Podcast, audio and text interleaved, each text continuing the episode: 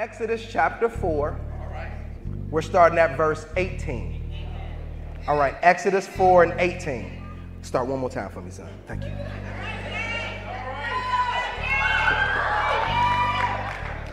So Moses went back to home to Jethro, his father in law. Please let me return to my relatives in Egypt, Moses said. I don't even know if they are still alive. Go in peace, Jethro replied. Before Moses left Midian, the Lord said to him, Return to Egypt, for all those who wanted to kill you have died. So Moses took his wife and sons, put them on a donkey, and headed back to the land of Egypt. In his hand he carried the staff of God. And the Lord told Moses, When you arrive back in Egypt, go to Pharaoh and perform all the miracles I have empowered you to do. But I will harden his heart so he will refuse to let the people go. Then, when you, when you will tell him, This is what the Lord says Israel is my firstborn. I commanded you, let my son go, so he can worship me. But since you have refused, I will now kill your firstborn son. On the way to Egypt, at a place where Moses and his family had stopped for the night, the Lord confronted him and was about to kill him. But Moses' wife, Zipporah, took a flint knife and circumcised her son. She touched his feet with the foreskin and said, Now you are a bridegroom of blood to me. When she said a bridegroom of blood, she was referring to the circumcision. After that, the Lord left him alone. Amen. Amen. Amen.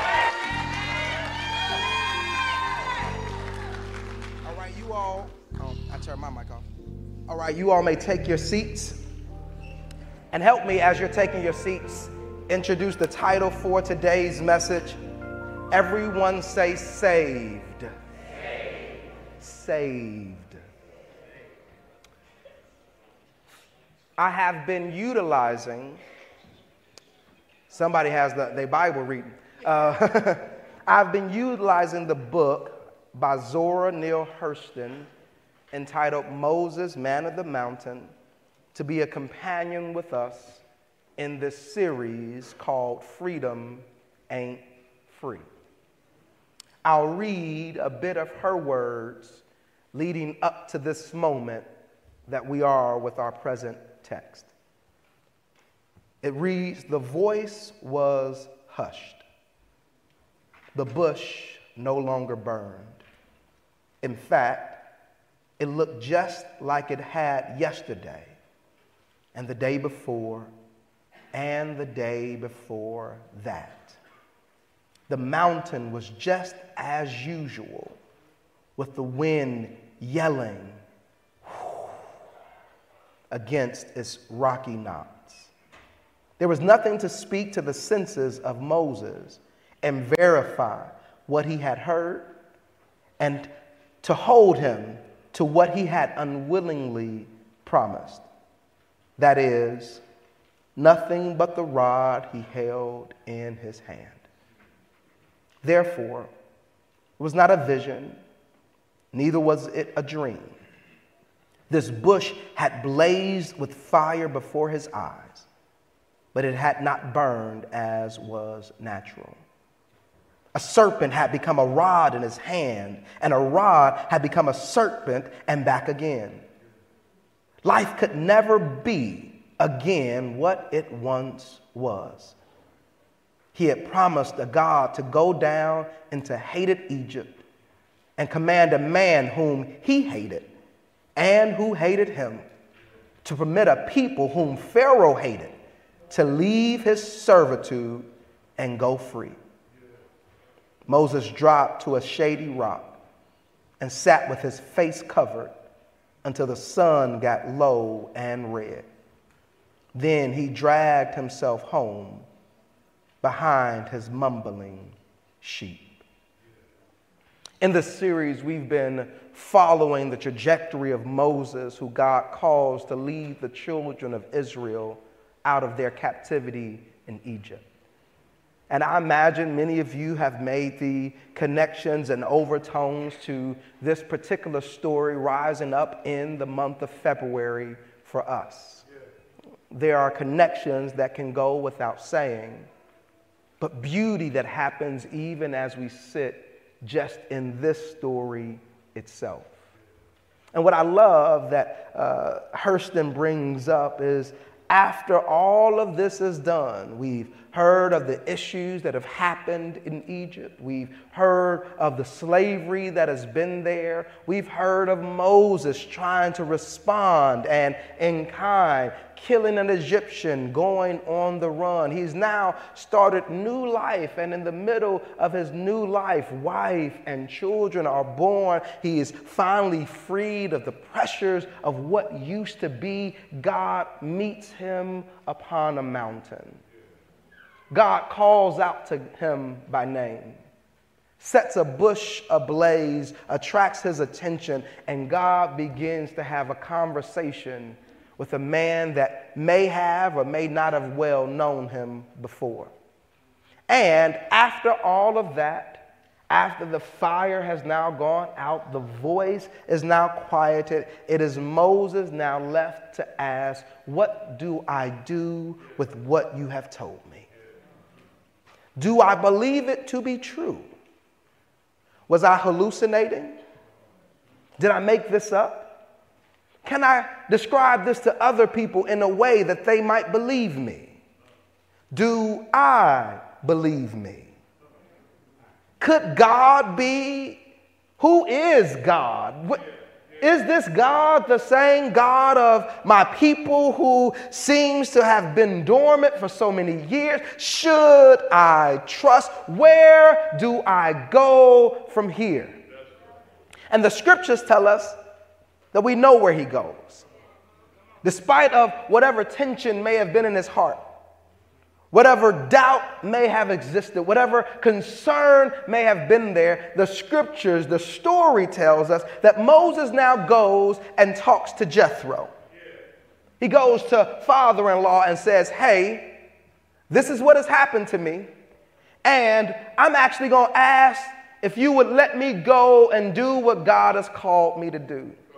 And this ain't even a real deep point of the message, but I feel it necessary to hang it here. I love the fact that although God had called Moses to do something, he still went to his father in law and checked in.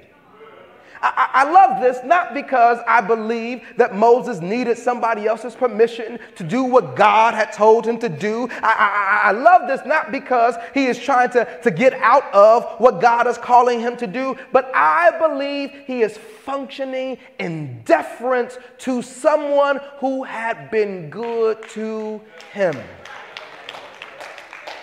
I know we might not clap about that as much because we live in a culture where people are only good to us when we want them to be good to us. And soon as we have used them up, we can treat them as if they've never existed before. But I, am so glad that scriptures remind us that you should be mindful of those that made a way for you. You should be mindful of those that opened doors for you. You should be mindful of those that gave you opportunity when nobody else was there. You have have been by yourself, but Jethro opened his doors. Jethro gave you a place to live. How dare you treat Jethro like he's nothing now? Moses goes back to the one who had made sure that Moses had something. And he gives him deference. And I say this, and I, and I, say this, I say this more specifically to our young people, but to all of us uh, readily that are listening. We've developed such a culture that everybody wants to be the person that we no longer respect the other people who have been the person before us. We don't respect our parents because we don't know what it took for them to provide for us. We don't respect the teachers or, or the love or the others that have been over us. Can I tell you, there's something that goes to that deference. And watch this, hear this, hear this. You are not less because you have deference. Because you lift up those who have been a blessing to you, because you do well by those who have gone before you, does not diminish who you are. In fact, it strengthens who you are because you are strong enough to say, I can still say thank you and be just as great as God has something. We got to get this again. Because then we go into community and we wonder why we don't get along. And sometimes the reason we don't get along is deference. I remember my mother would make sure, my father would make sure I never called an adult just by their first name. And, and hear me, this is not the, the, the, the, politics that is just trying to say because you're young, you got to be uh, quieted. I'm not saying that, but there's a level of respect that comes. And guess what? When we learn to give respect, we also imbue ourselves with respect. I can't imagine somebody going up to my grandmother and just calling her just by her name. And you know what it reminds me of? It reminds me of the history of our people when black men and black women weren't given good names. And children of another race will walk up to them and call them by first name as a form of disrespect. And I think that we've come to a place that we ought to be able to lift some folks up well enough. If they can see something different, we are literally walking with people, living with people who have walked through the, the, the throes of Jim Crow. Some who have been the first to integrate schools, some who have been the first to walk into these opportunities we have. Shouldn't we give them some level of deference?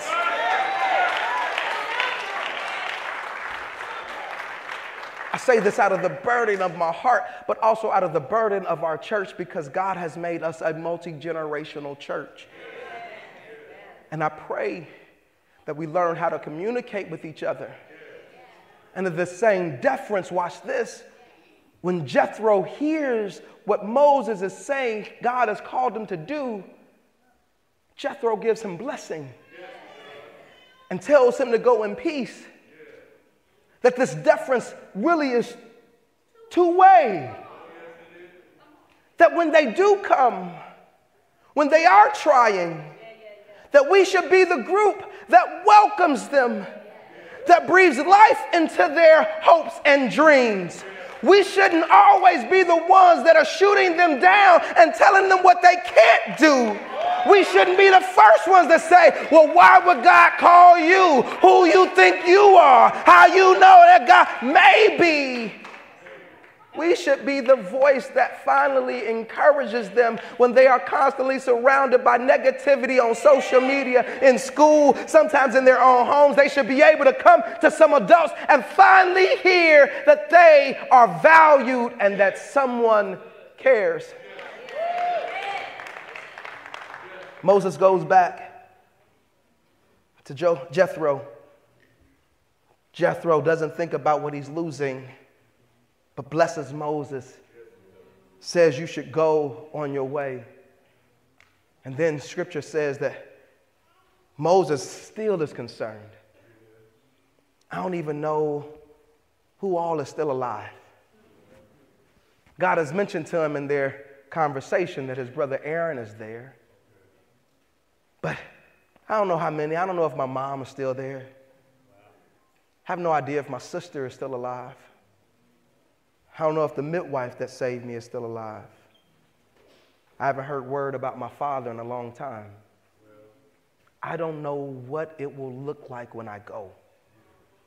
But then scripture says that then he gets his wife, his sons, and the staff of God and they mount a donkey. Now, I want to preach this one uh, as an amazing point. We're getting to the main part, but I'm amazed at how Moses' call created complete transformation for his wife and his children. Hear me, hear me. There are times when the calling upon an individual completely undoes everything for those that are connected to them directly. And we often laud the gift of Moses while overlooking the cost to Zipporah. Zipporah has to leave sisters, she has to leave family, She has to leave the world that she has only known to follow a man into the belly of the beast. God is not calling them to go to the beautiful land of Canaan. He's not saying the place that they are getting ready to go will be a land flowing in milk and honey. This is the very place that if you show up and you are caught the wrong way, you could be thrown into the same caste and the same group of people that you are coming to say, What happens, Moses, if we get there and they enslave us? And you want me to take my boys there? Scripture doesn't tell us how she responds. Doesn't tell us if there was consternation in her heart. Doesn't lift up her perspective, and maybe rightfully so. This is a historical narrative. Is it meant to tell us the story about Moses? But I can't help but hear her voice. And I can't help but hear the voices of so many who have been quieted. And you know, I've said it before, and this is not just a woman thing, but I'm glad to be able to utilize women to show it. But I'm amazed that Zipporah almost is unknown to biblical history. We don't say her name, we don't lift her up. But she's now marching towards the very place that could be their very end. Children in hand supporting the man that God called. Prayerfully, God spoke to her. Prayerfully, there was some, some inkling in her heart, but more than likely, she just had to trust him. And now they are taking this move and they're moving. She's giving up everything. And scripture says that in the middle of the night, upon their journey, they run into a confrontation with God. This is really where I want to park the majority of our time today because I love to be able to preach the message about a loving God that cares for his people. But I think that sometimes we act as if love is only one thing. We walk around as if we have the monopoly on what love means. And oftentimes, the way that we define love is nothing to do with the biblical way by which it is used. But how do we wrestle with a God that got so angry that he was willing to kill Moses? I want to make you all wrestle this morning because I think us wrestling might make us better. Here it is that God set a bush ablaze, didn't burn it, spoke to a man with an audible voice, utilized angels to grab his attention, goes back and forth, engages Moses in a way that we hadn't seen God engage since Abraham, Isaac, and Jacob. This is somebody special. Even Joseph, who led them to Egypt, doesn't have the connection that we hear that God burns a bush and lets him hear his audible voice. He can interpret dreams. He has a way of understanding and discerning, but not the way that he speaks to Moses. Moses is something special. And in the middle of his specialness, in process of his call, God raises up in anger against Moses. And I'm gonna be honest, I'll get deeper into this in Bible study. So if you want more on this, show up to Bible study Wednesday night. But what I will say here is that the scripture doesn't even tell us why.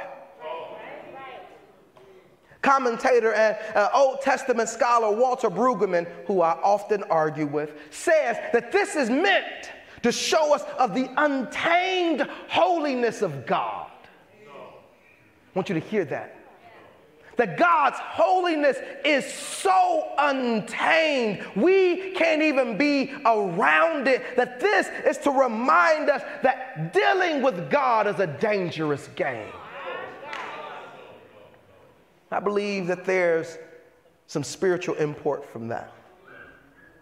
But I also believe that there's more to this because this isn't the first time that God has gotten angry with Moses.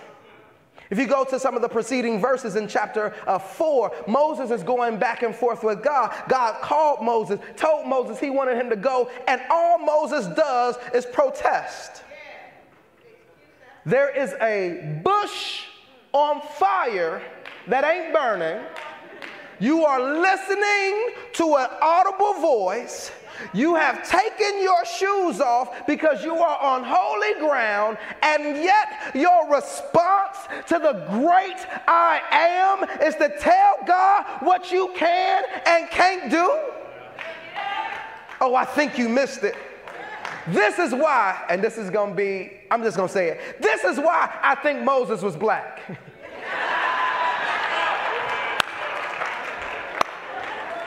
It's only black folks that show up to work and tell their boss what they is and ain't gonna do. I didn't come here to work today, Jesus. I'm sorry. I'm sorry. Blame that. That was me. That was me. That was me. Because black people do work. Can I, let me say that. And black people do work. Let's be honest. Black people work all the time. I'm not trying to build into the narrative. Y'all do. But you know that was funny. You know that was funny. Okay. But watch this. He goes back and forth with God. God, I don't even know who you are. Who should I tell him to send me? God gives him name. Okay?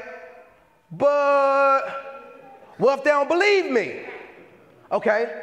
Take that staff, throw it down, it became a snake, pick the snake back up, it's a staff again. Put your hand in there. Watch, look at it. Oh, it's all messed up. Put it back in there, bring it out, bang, it's all good again. I got you miracles, dog. You're gonna be good. But God, I don't speak well. Scripture says by the time he got to this, his third protest, God has said, You know what? I'm getting angry with you.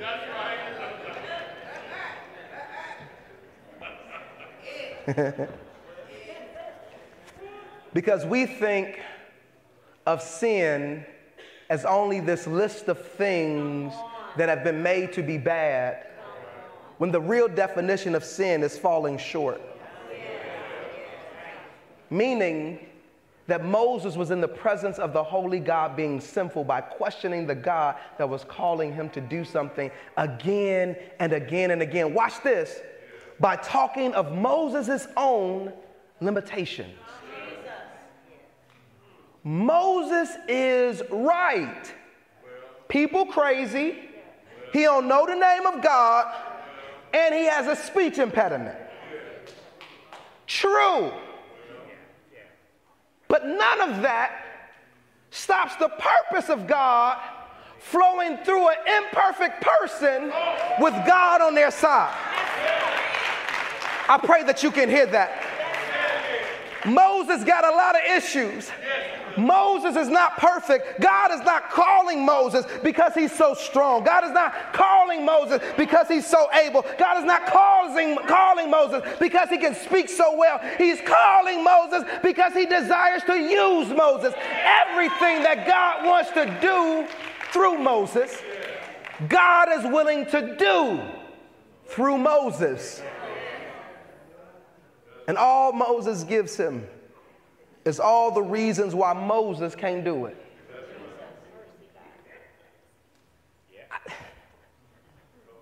Can you imagine the frustration of the God that said, Let there be light? Light didn't sit in council and be like, Wait a minute, God, we ain't ready. God, we ain't never been light before. Are you sure we can go ahead and light up the whole universe? I don't know, God. Light just said, cool. You said it, I do it. Imagine the same God that takes the stars, flings them, rolls the earth, puts down the mountains, skewers out spaces for water, makes sure all of this and calls it good. And Moses is talking to him. Yeah. Like, but I don't think you know who you just called. He called you by name. But watch this. Despite God's anger with Moses, despite the fact that God has to use imperfect people often to bring about his perfect ends, he even relents to Moses and says, Fine, bring your brother too. He talk a lot anyway. and I will allow you to put my words into his mouth and he can go out there. So, with all of this back and forth for God, with all of this interaction with Moses and God, what do you think would cause God to finally be like, you know what? I'm done. Now, here's some spiritual stuff for you, uh, biblical stuff that I think. Number one is I believe that the writers of Exodus had a challenge. They had a challenge because they didn't even know, I think, they don't even know the best word to use here. Uh, our current version says that God tried to kill Moses. Here's where I have a problem. What does God try to do that God cannot do? Seriously. I mean, like, are, you, are we saying that God is incapable of showing up and, like, dude, you out of here? Like, is, is that what we're saying? I don't think that that's what they're trying to communicate. They're recognizing the limitation of their words. They're communicating that Moses and God had some unresolved issues, meaning that Moses more than likely had something that he was not doing that God had told him to do. He is following the call, but not following the call God's way. He is acting as if the very fact that he's kind of doing what God told him to do, that God should be quiet and just be happy with it. And God shows up and says, No, I can't have you leading that way because the level of specificity that I will need for you to follow is going to require a different level of uh, obedience from you than everybody else. You can't just kind of follow me. You can't follow me when it's convenient. You can't do what I say when you like to. I need you to follow me to the letter. I don't need you to question it. I don't need you to worry about it. I don't need you to turn around on it. I need you to do exactly what I say. And we struggle with that because we question everything. In fact, for many of us, we've trained up our kids to question everything because they've been quieted so much. And there's a gift in that. But what happens when your calling requires complete obedience? And this is the gift, right?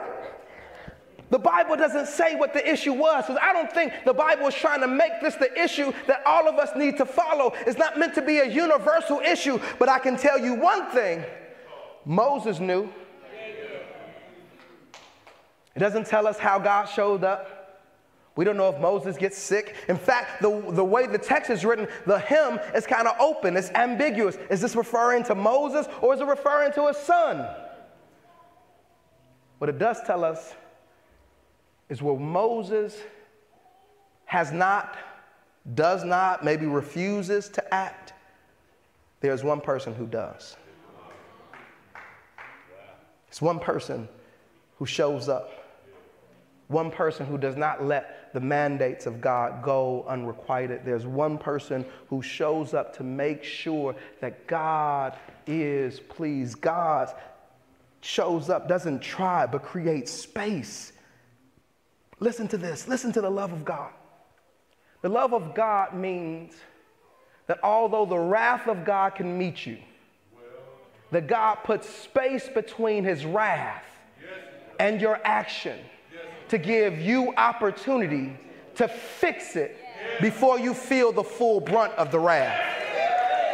That God loves us so much that He creates space for us to get it right. That God loves us so much that even when His anger is burning against us, He'll hold it back just enough to give you a chance to try to make sure that you can get it right. And, and I wish I had a few more people that could get excited that God loves you so much that He'll hold off His anger just long enough so you can get a chance to try to turn around and fix it before God shows up. You can fight with a lot of things. You can fight oppressive structures. You can fight people that are your enemies. You can fight even your internal self, but you can't fight God. Scripture says God shows up, confronts them, And it is Zipporah who acts. Zipporah circumcises her son.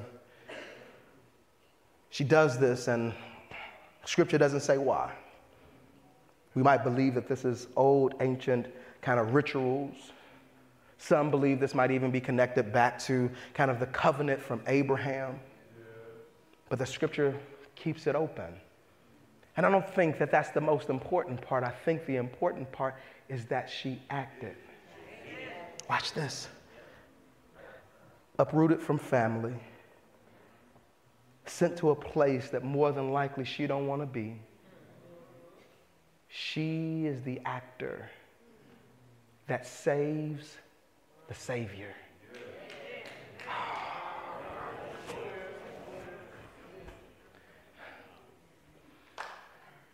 I've come to recognize that even the greatest of us need people to save us. And I'll stand as uh, an honest truth teller to tell you, you don't know how many times my wife has preserved my life.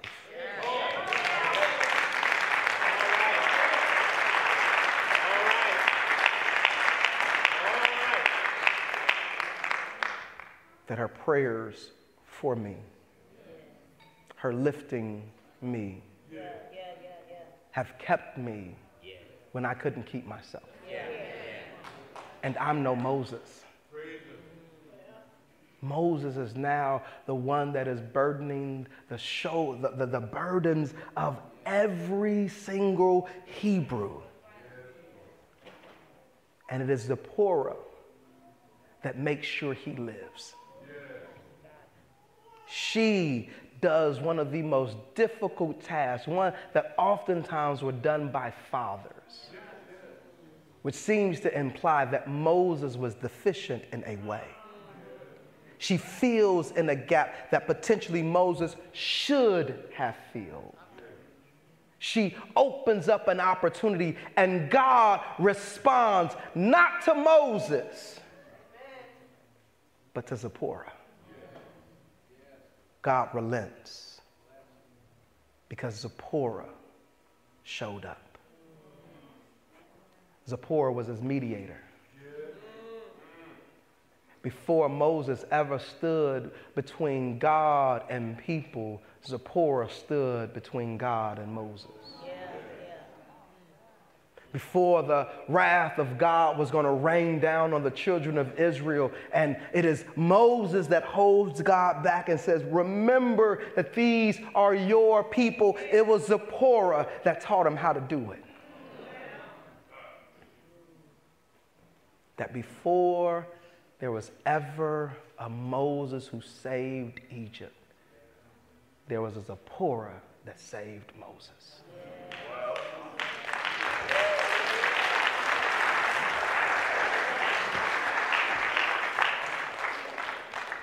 So, we don't get a Moses without a Zipporah. I dare say we don't get a king without a Coretta. Dare say we don't get a Barack without a Michelle. I dare say the list could go on and on the gifts that we have seen. But in this moment, we see an image in Zipporah that becomes an image for all of us and all of eternity. Zipporah stands between God and Moses. Zipporah sheds blood between God and Moses. Zipporah holds back the wrath of God towards Moses.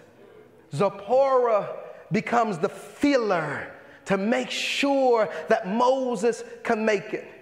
And maybe we've never seen the connection before. We've always thought that it was just Moses that was crafted in the image of one to come. But I believe that we see another who was crafted in the image of one to come. That there's a, another one that stands in between God and people another one that has the ability to shed blood to cover the wrath of God. There's another one that has been able to hold back the consequences of our own sins. There is another one that goes up to God regularly and mediates on our behalf. God, I know what they've done. God, I know they've messed up. God, I know they don't deserve it. God, I know they deserve to go down. But can I tell you, there's some blood on top of them right now. Blood shed from Emmanuel's veins, uh, blood that came at the cost of everybody, that made sure now that everybody has the chance to be saved.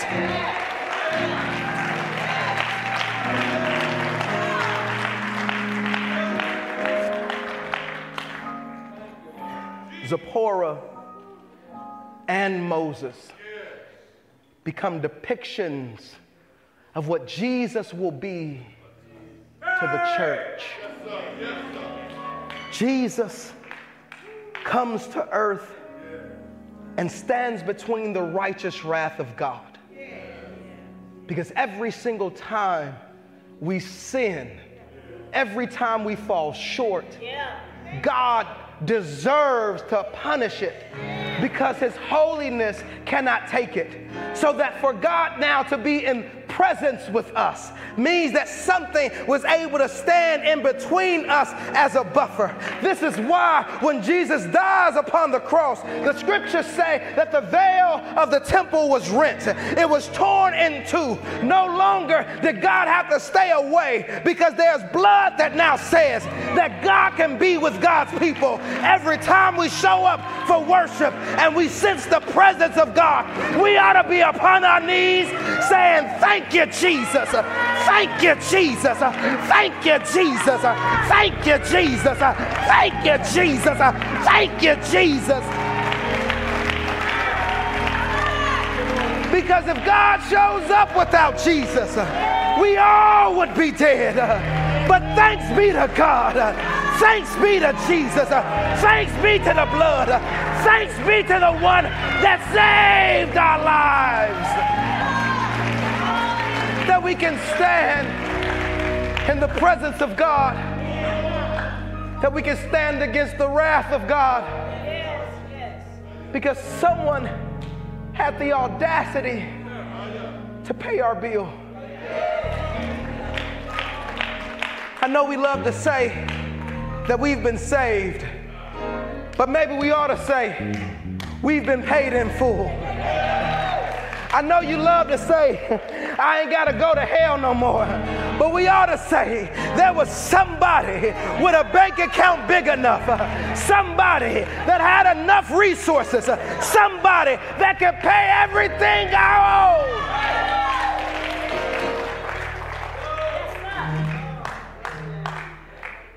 That before we ever had debt forgiveness through an administration in America, we had debt forgiveness on what sin said we owed by a man named Jesus giving his life upon a cross. Thank you, God, that you saved us. Thank you, God, that you've raised us. Thank you, God, that you give us another chance. Thank you, God, that we can see it. Thank you, God, that we can feel it. Thank you, God, that you are in our presence right now. Thank you for Zipporah. Thank you for Moses. But more than all of those, we thank you for Jesus. So it's my hope that if you've never fully understood what it means to be saved, that you would grab that salvation today. Pray with me.